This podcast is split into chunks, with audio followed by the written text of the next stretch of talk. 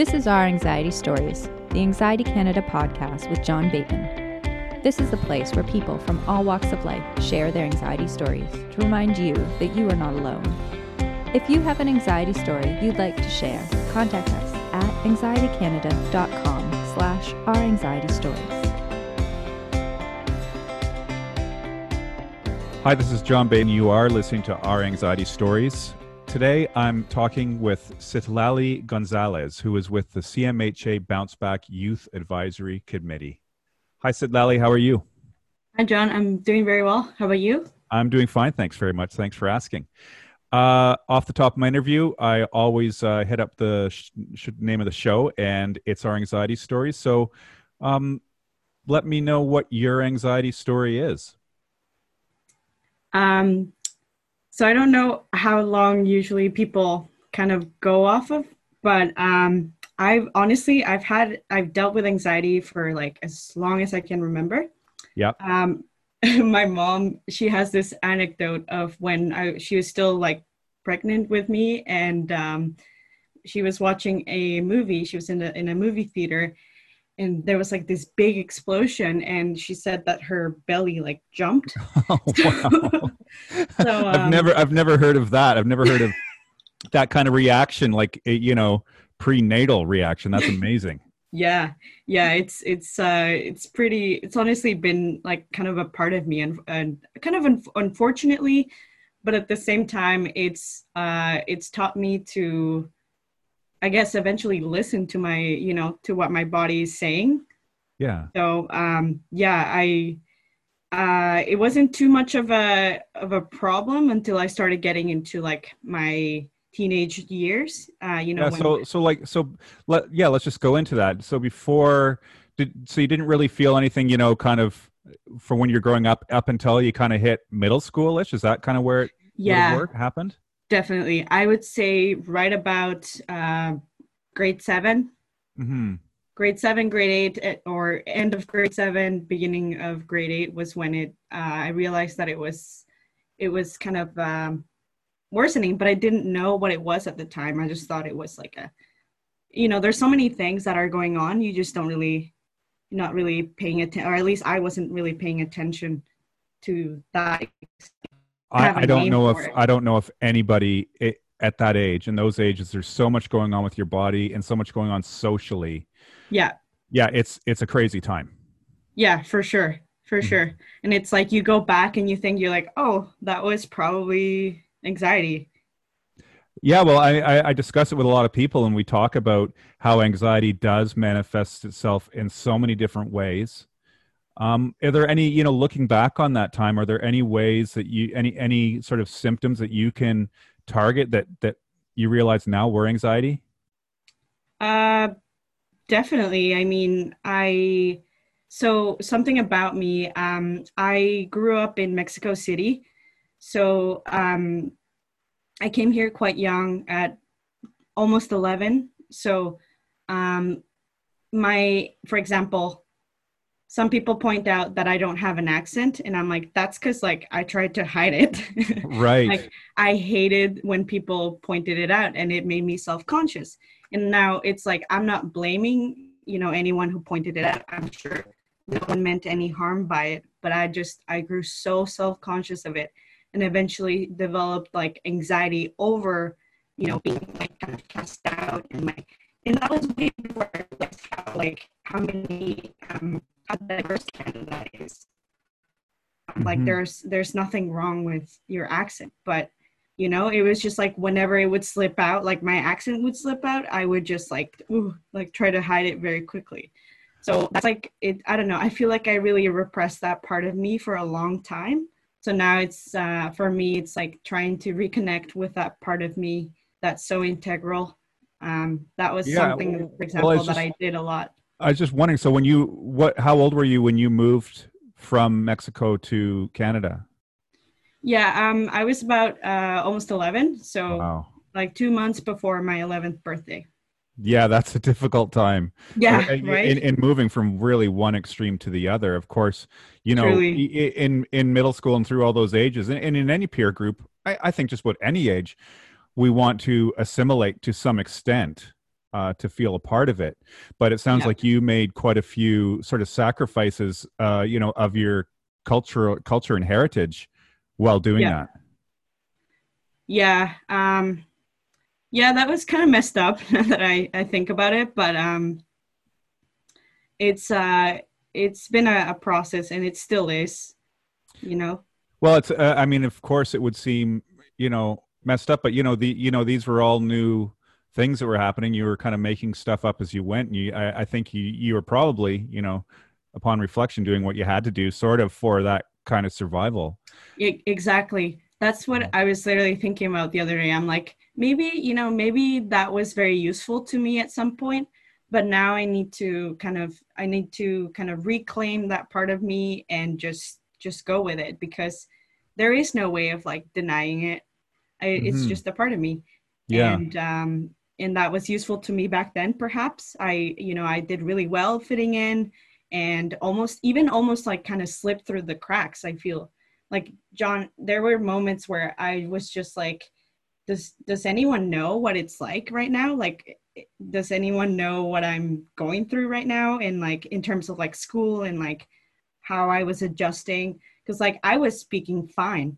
You know my, i i had a neighbor um, who lived like two houses down um, at our last house. And uh, and she and i we spent this whole summer together. That's when my English really improved. So that was the Mhm. first year i moved in. And um and so i was speaking fine. And so i, I looked fine. I seemed fine. And maybe i was doing mostly i noticed that you know it was just easy for me to be to go kind of unnoticed because i seemed fine.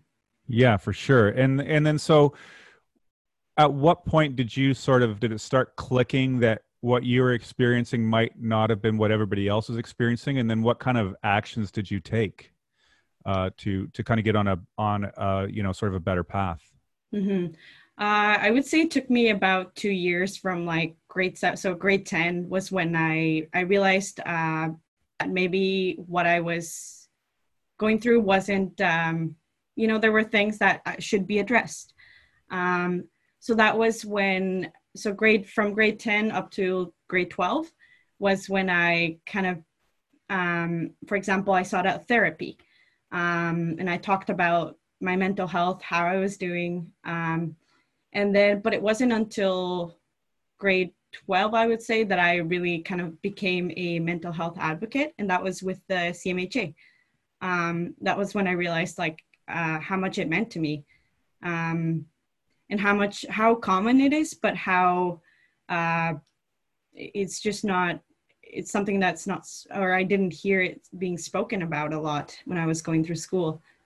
For sure. Um, Well, tell tell me a little bit how. So you got involved with CMHA, Canadian Mental Health Association. Yeah. Um, The, you got um, involved with them at sort of uh, for with them helping you. Is that how it worked Um, initially, or Initially, it was with the uh, the Bounce Back Youth Advisory Committee as well, and that was in. So I was into um, the first cohort. Um, I think that was like a, a pilot cohort. So it was like the the first uh, in 2018, and then I joined back again uh, in 20, 2019. Um, Right. But yeah, it uh, it honestly I felt the first time because it was I didn't realize how um, I myself was going through, uh, you could probably say some depression in grade 12. Mhm. Um, I didn't realize how how much of an opportunity I had, so I Mhm. wanted to kind of bring back um, something to the table once again in the in the second youth advisory committee. You know, like I didn't realize Mhm. how um, how much of a space there was to to be myself, to use my voice, and so I really tried to um, to do that in the second committee. Yeah. So describe kind of the like the what what would happen when you talk about the the the committee that the committees that way. What what does it what does it look like? What does it look like? What you do? Um, so initially, uh, our plan, because this this youth advisory committee is uh, kind of a dual role. So you're doing a peer educator role and a youth advisor role.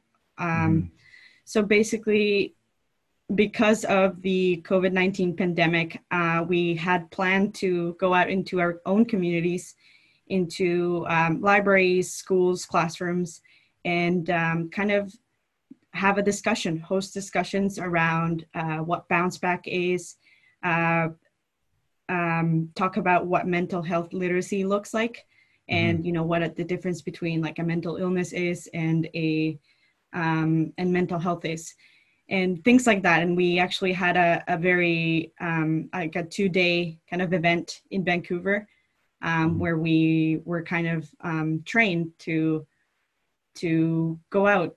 And those who couldn't make it uh, had the option to ha- have a like a virtual training but um, so that was the plan. Um, but then that changed of course because then we couldn't have in-person gatherings so then uh, what was really cool was that we got to kind of um, got to open up the possibilities to delivering these online uh, discussions or just share uh, in a public post, whether it's in our personal social media um, accounts, to share about uh, what Bounce Back is and what that means to us. So that was really mm-hmm. meaningful. Uh, now I chose to write two blogs. Um, the first one is kind of in the works. It needs to be edited, and the second one um, was kind of in the works as well. Mm-hmm. Um, I really like to put in time to my to my writing, and I don't like to, um, not that I was rushed or anything, but like I just really like to put thought into it. But yeah, it just gave me like the space to use my voice, and I think that's really powerful. Yeah, oh, it's incredibly powerful. I'm wondering, you know, I, when I talk to people who who experience anxiety, uh, you know, in those school years, but then also sort of started advocacy even in in school. You know, um, what was that transition like? Did your peers, did your friends know that you had anxiety issues? Um, were they, you know, did they understand it? And how? What was the response when you decided to kind of open up and get into advocacy? Um, so I've always been kind of a reserved person with that, actually. So um, I think only like my closest friends know. Now I was in a three-year program throughout in high school, which also greatly influenced like my my um, my decision to study psychology in university. Mm-hmm. But um, it was a three-year human services program. Um, so it was intensive, I would say, in training. So we would have these like off timetable Saturday training sessions on topics like um, nonviolent communication, um, human rights, or human rights awareness. So that was huge. Um, and I think everyone, everyone kind of um, knew each other and knew because th- this is the same cohort that's uh, so it's like a grade grade 10 11 and 12 cohort but you get right. to stick with your own cohort for the three years, hopefully. Mm. Um, so I think every, everyone kind of knew knew me, and then I knew everyone in a way, but um, it wasn't like my closest um, peer group. But my closest friends, um, they knew that I had anxiety, and so when I um, I think I've just opened up slowly, and they just uh, they just kind of realized that this is just like an important thing to me uh, mm. Some of them know that I advocate with, or I sorry, I volunteer with the CMHA, mm-hmm. um, and that they know that this is important to me. Yeah, yeah, I, I, that's fabulous. I mean, just that people, I, I think, you know, it's starting to snowball, and you know, of course, the COVID thing has brought in a lot of anxiety out and people who aren't really used to dealing with anxiety at all Certainly. i think it is it is i mean you know if you want to look at a benefit to the covid-19 thing it's that that transparency is kind of increasing with a lot of people and they're willing to admit it. Um, and I, am just quickly i'm curious about you like on your personal path. Um, do you did you have any particular sort of tools that were more beneficial for you when you're dealing with your own anxiety? Um, I think one of the biggest things uh, and simple i guess but nonetheless not easy sometimes is to just talk about it um, preferably in a safe space though. I find that um, sometimes youth will speak up but sometimes they're not in a safe space and this not this is just this um, almost helps stigmatize um, you know talking about anxiety Mhm. um, and mental health issues because they don't feel safe and they might feel judged. So I feel it- like it's really important to have those spaces to have those conversations. For example, um, I try to, as much as possible, talk to like a mental health professional, Mhm. uh, a counselor. yeah. Uh, thankfully, I have uh, several resources to use, um, or at least um, to reach out to. Um, well, that's one of the things. Um, the next, I guess, is um, just, I guess, I write. Writing has become a really important part of what I do now. So I used to, I used to think that I was like a very poor writer, and I'm like, I, I don't know how to tell a story, but it's like everyone does. Everyone Yeah, has a yeah. story. Yeah. So that's been incredibly empowering. Um, yeah I, writing writing i mean i write too um, Mhm. and i find it really uh, i find it really therapeutic definitely Yeah. Yeah. Yeah. and and And- also you know that when you talk about just talking about it being being good or helping with the condition i agree completely like i've been to a lot of psychologists i've been to psychiatrists and you know with with good effects but um i got into uh cognitive behavioral therapy sort of group and we meet uh, once a month and there's really no substitute for that and like you say um, finding and having that safe safe place and then establishing that sort of level of trust with people it's really empowering and it really helps helps you feel better Yeah. I, I yeah, I can certainly speak to that as well. Mhm. Um, I don't have experience myself with therapy groups, actually Mhm. just one. But it was also I think it was DBT though. Mhm. Um, but yes, I have I have been into groups and but mostly uh, one-on-one counseling, and that is a part of it. And that's the thing; it's like not everyone feels comfortable with going to a counselor, and that's I I realize that's a difficult thing for some people. Well Um, i think it's i think it's a stigma too and Yeah. uh, i think you know it makes people think they're broken um, where Mhm. it's for some reason if they break their leg they don't feel like they're broken um, and they feel fine going to a doctor or to the emergency room for that but yeah i mean i completely agree with you that one-on-one counseling um, when i talk to people who are hesitant to go i tell them that we're just incredibly lucky in this country that you know that we can go to psychiatrists and have it paid for that there's a lot of community services out there for one-on-one therapy that can really help. And uh and that it's kind of you know I, I it's kind of a strong word but it's a luxury to have this in place where we live. Yeah this is um in in you know with with um the pandemic because we couldn't have well before i guess in the early months into 2020 we couldn't have face-to-face counseling.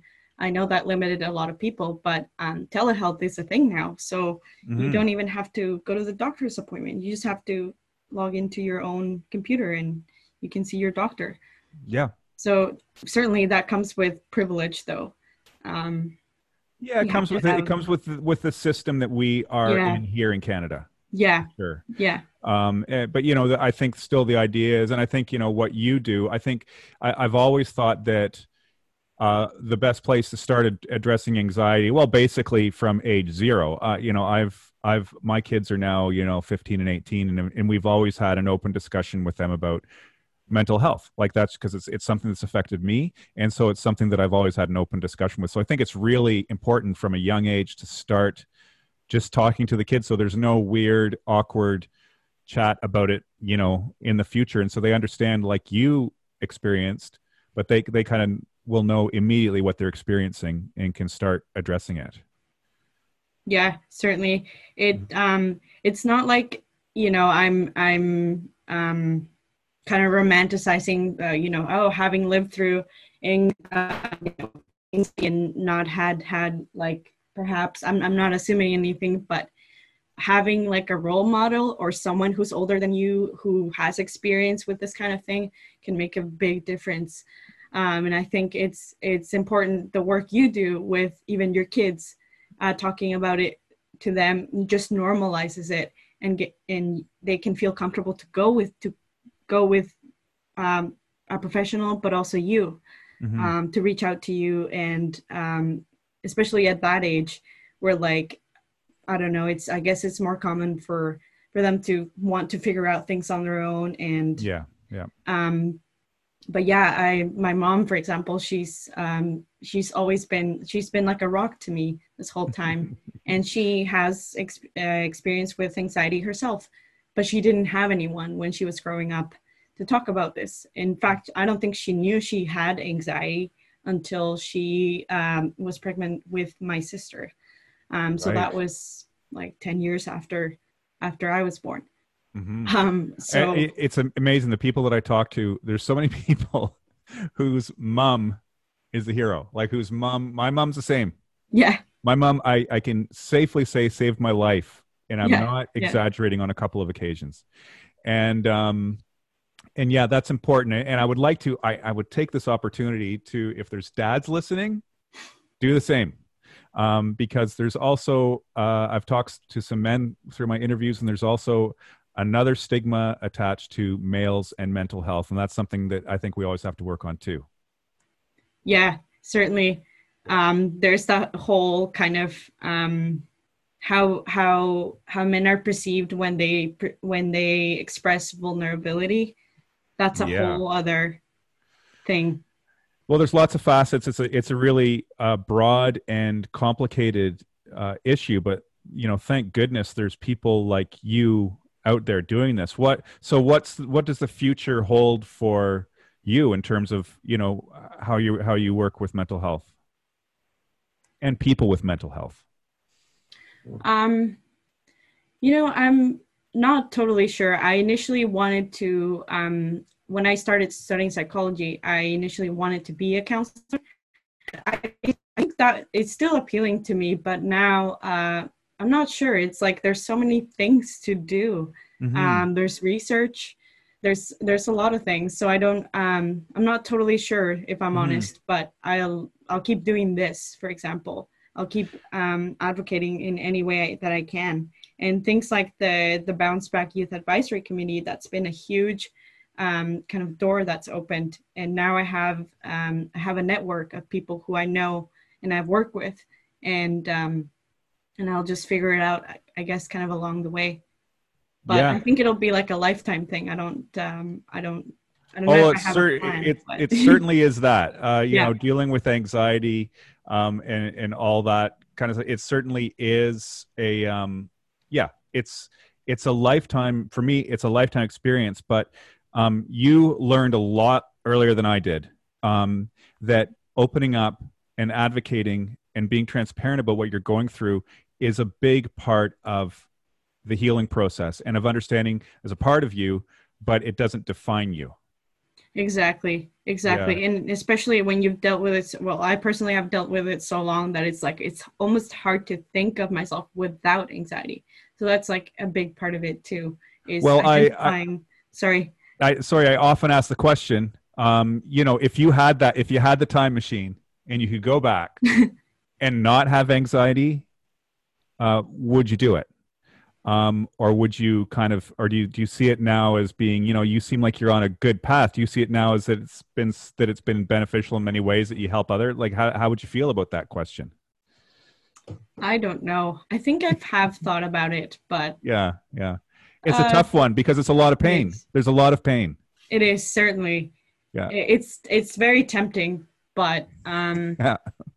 but it's Yeah. like this is my experience. Like I Mm. have no idea what that ex- other ex- you know experience alternate experience would be like so why even um you know it's like it's sure maybe it's entertaining to um think of it but i have no idea what that would be like yeah, and um yeah. you know because it, it's just so it's uh, such a complicated questions like there's um Yeah. you know there's it's it's not only just me my life it's like well maybe who knows? My i my mother passed it down for me and you know my grandmother passed it down to her. And so it, it becomes like um this this thing. And and um i don't know. I don't think i would honestly. Yeah, yeah. I, I I'm kind of in the same.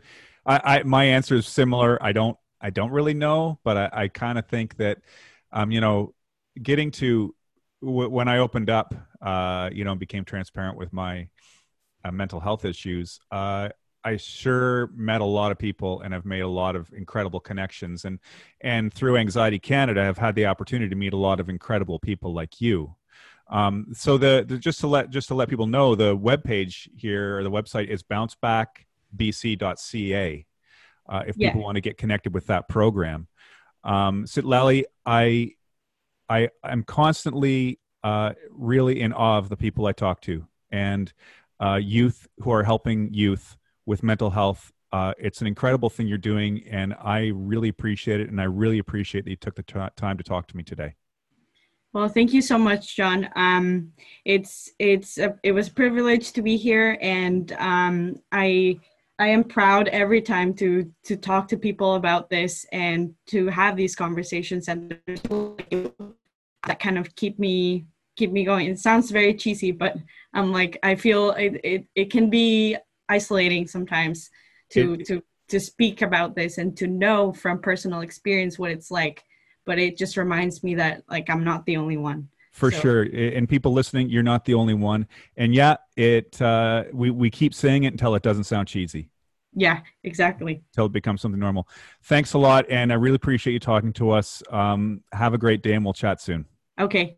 Thank you, John. You Take have care. a great day as well. Okay, bye bye. Bye. Thank you for listening to our Anxiety Stories. If you'd like to support this podcast or Anxiety Canada, go to anxietycanada.com.